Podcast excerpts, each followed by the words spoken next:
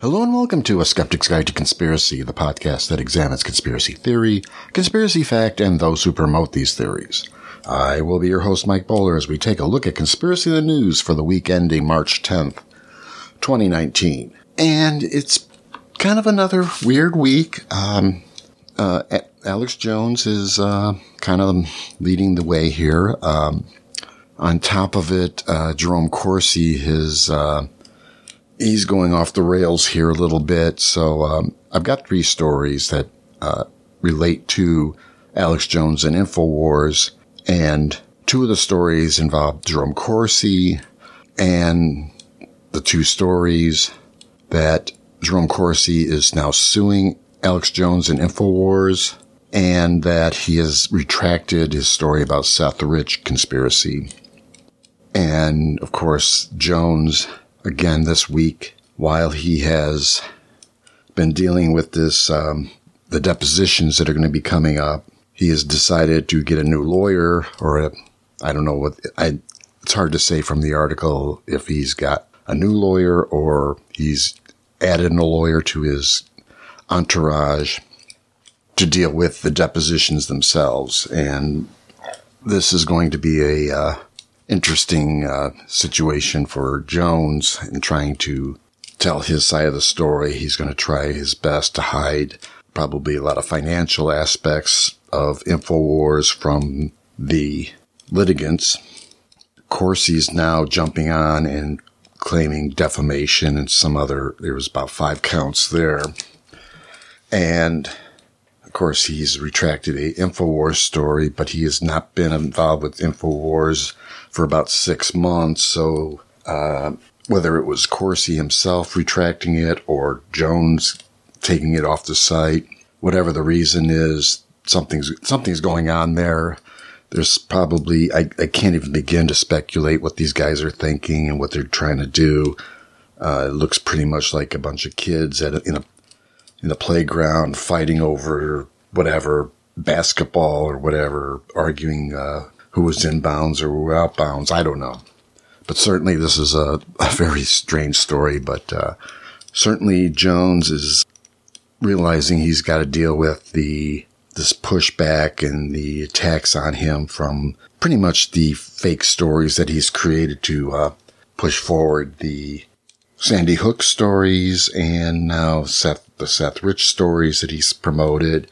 Pretty much anything, uh, that uh, come across InfoWars has now become suspect. It's possible that Roger Stone, which seems to be a player in the background on the, these stories, has uh, played a probably a very significant role by being arrested. Maybe that has now shaken loose Corsi and maybe not necessarily Jones. Jones is still a uh, Roger Stone fan, but uh, Corsi is probably the one that's going to be taking the fall, or at least he per- believes that he may be taking the fall. It's it's it's hard to say what's really going on, and I really shouldn't be speculating on that anyhow. So we've got that those stories, and pretty much it's uh, it sounds more like a soap opera than anything else.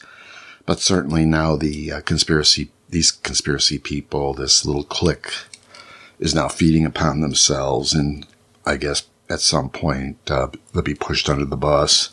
Someone's going to find themselves under, or at least someone's going to find themselves under the bus. And it's probably looking like Corsi, maybe Jones, but, uh, Stone will probably walk away with a, wrist slap and, um, don't do it again, uh, speech from a judge.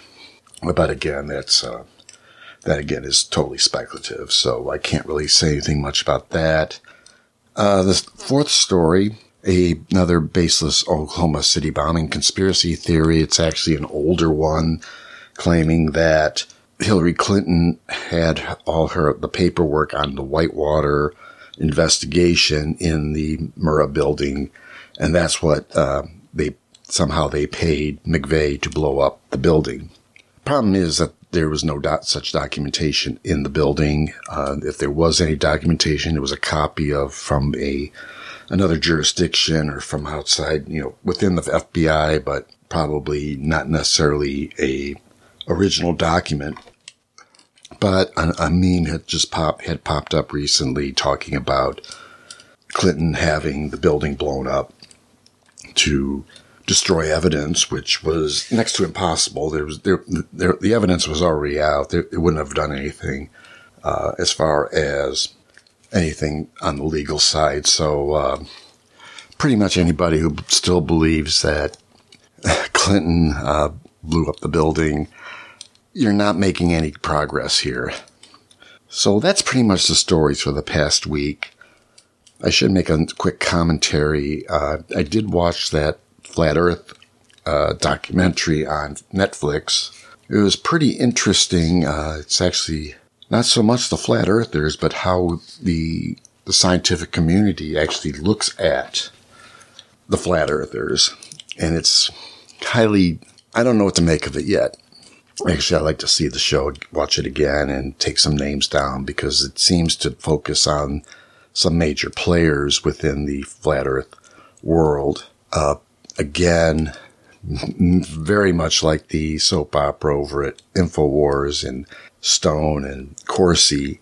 The flat earthers have the same thing. Uh, there was a guy, and again, I, that's why I want to see it again because, or at least maybe at some point, look up some of these names because there is apparently a the one guy who they follow through most of the, the documentary who is claiming or has claimed to be the father of the modern flat earth projects.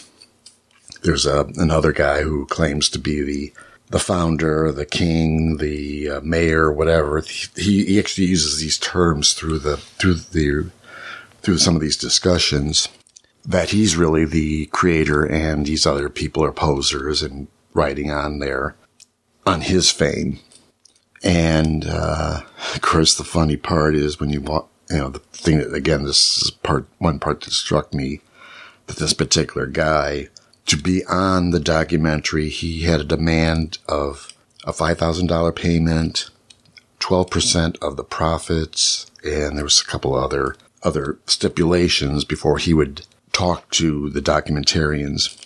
Of course, they were, he was denied that was not part of their, what they were doing as far as what they would pay or I don't know. I gotta find, I'd like to find out if any of these other players have been paid to be on this documentary.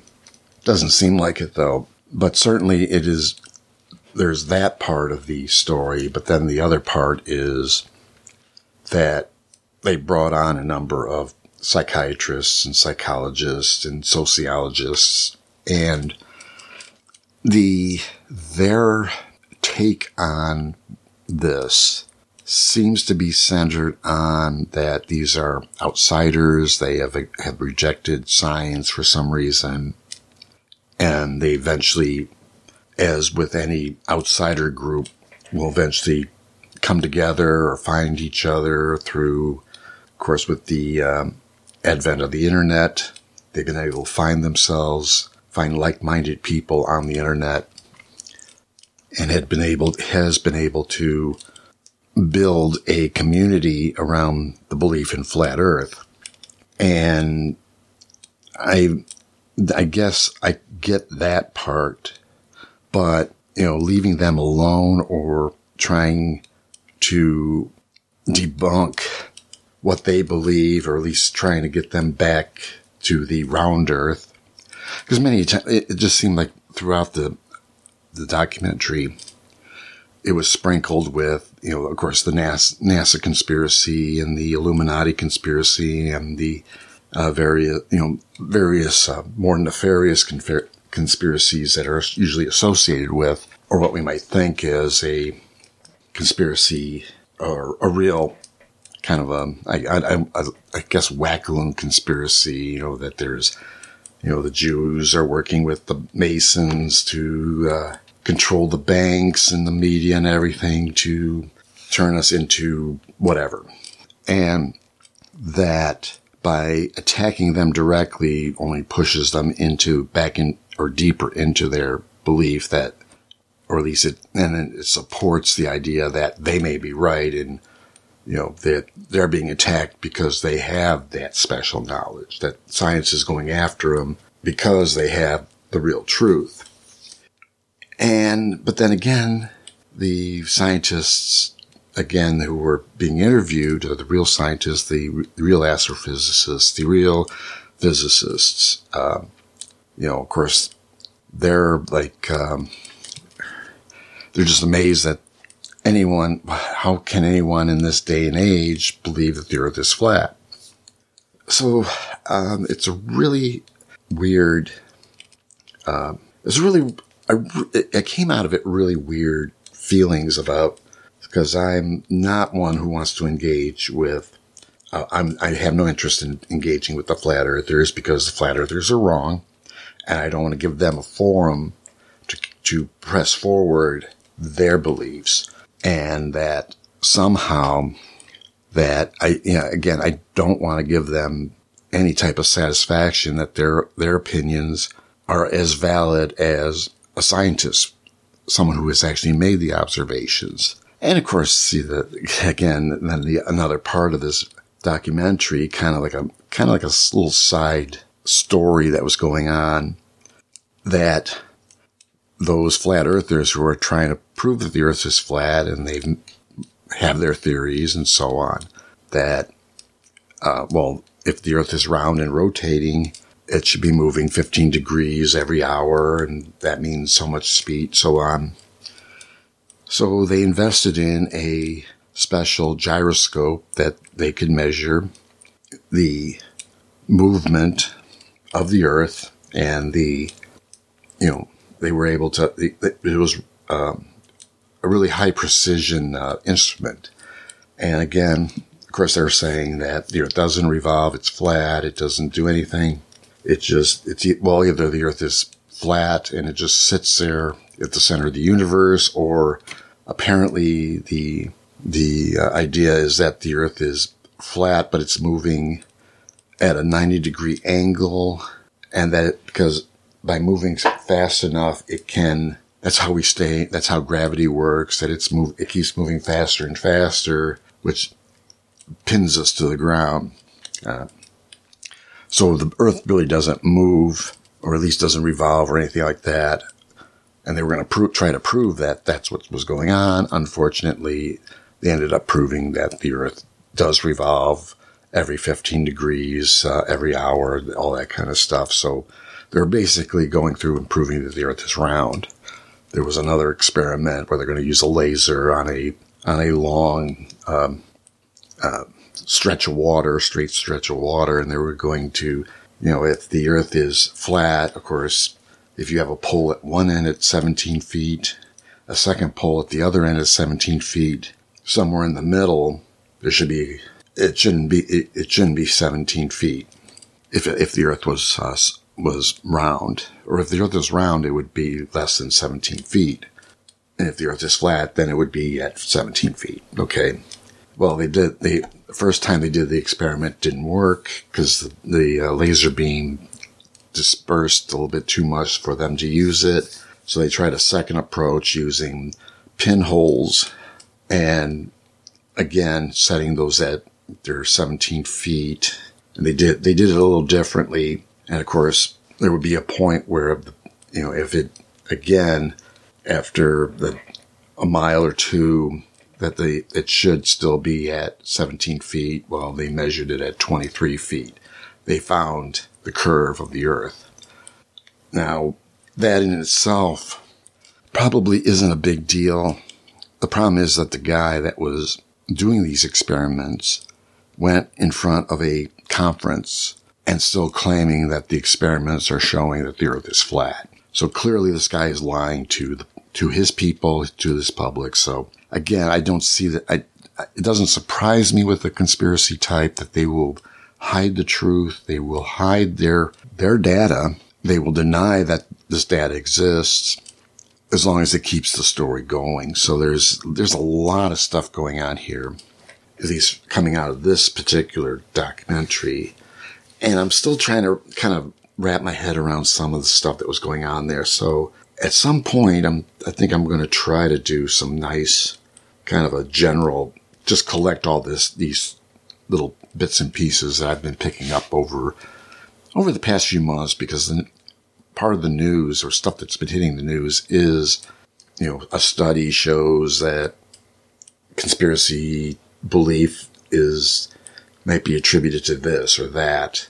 Uh, there's been studies, there's been doctoral papers, and I've come, I've gone through a number of uh, interesting takes on why people believe, how they believe it, and you know how do they find themselves in the in the situation that they're they're in, where, where they where the conspiracy makes more sense than reality. So enough of my ranting and raving on that. Um, uh, the only announcement I have is that I did finally put up the Alex Jones lawsuits scorecard. Unfortunately, it is so big, it doesn't fit in my web page nicely.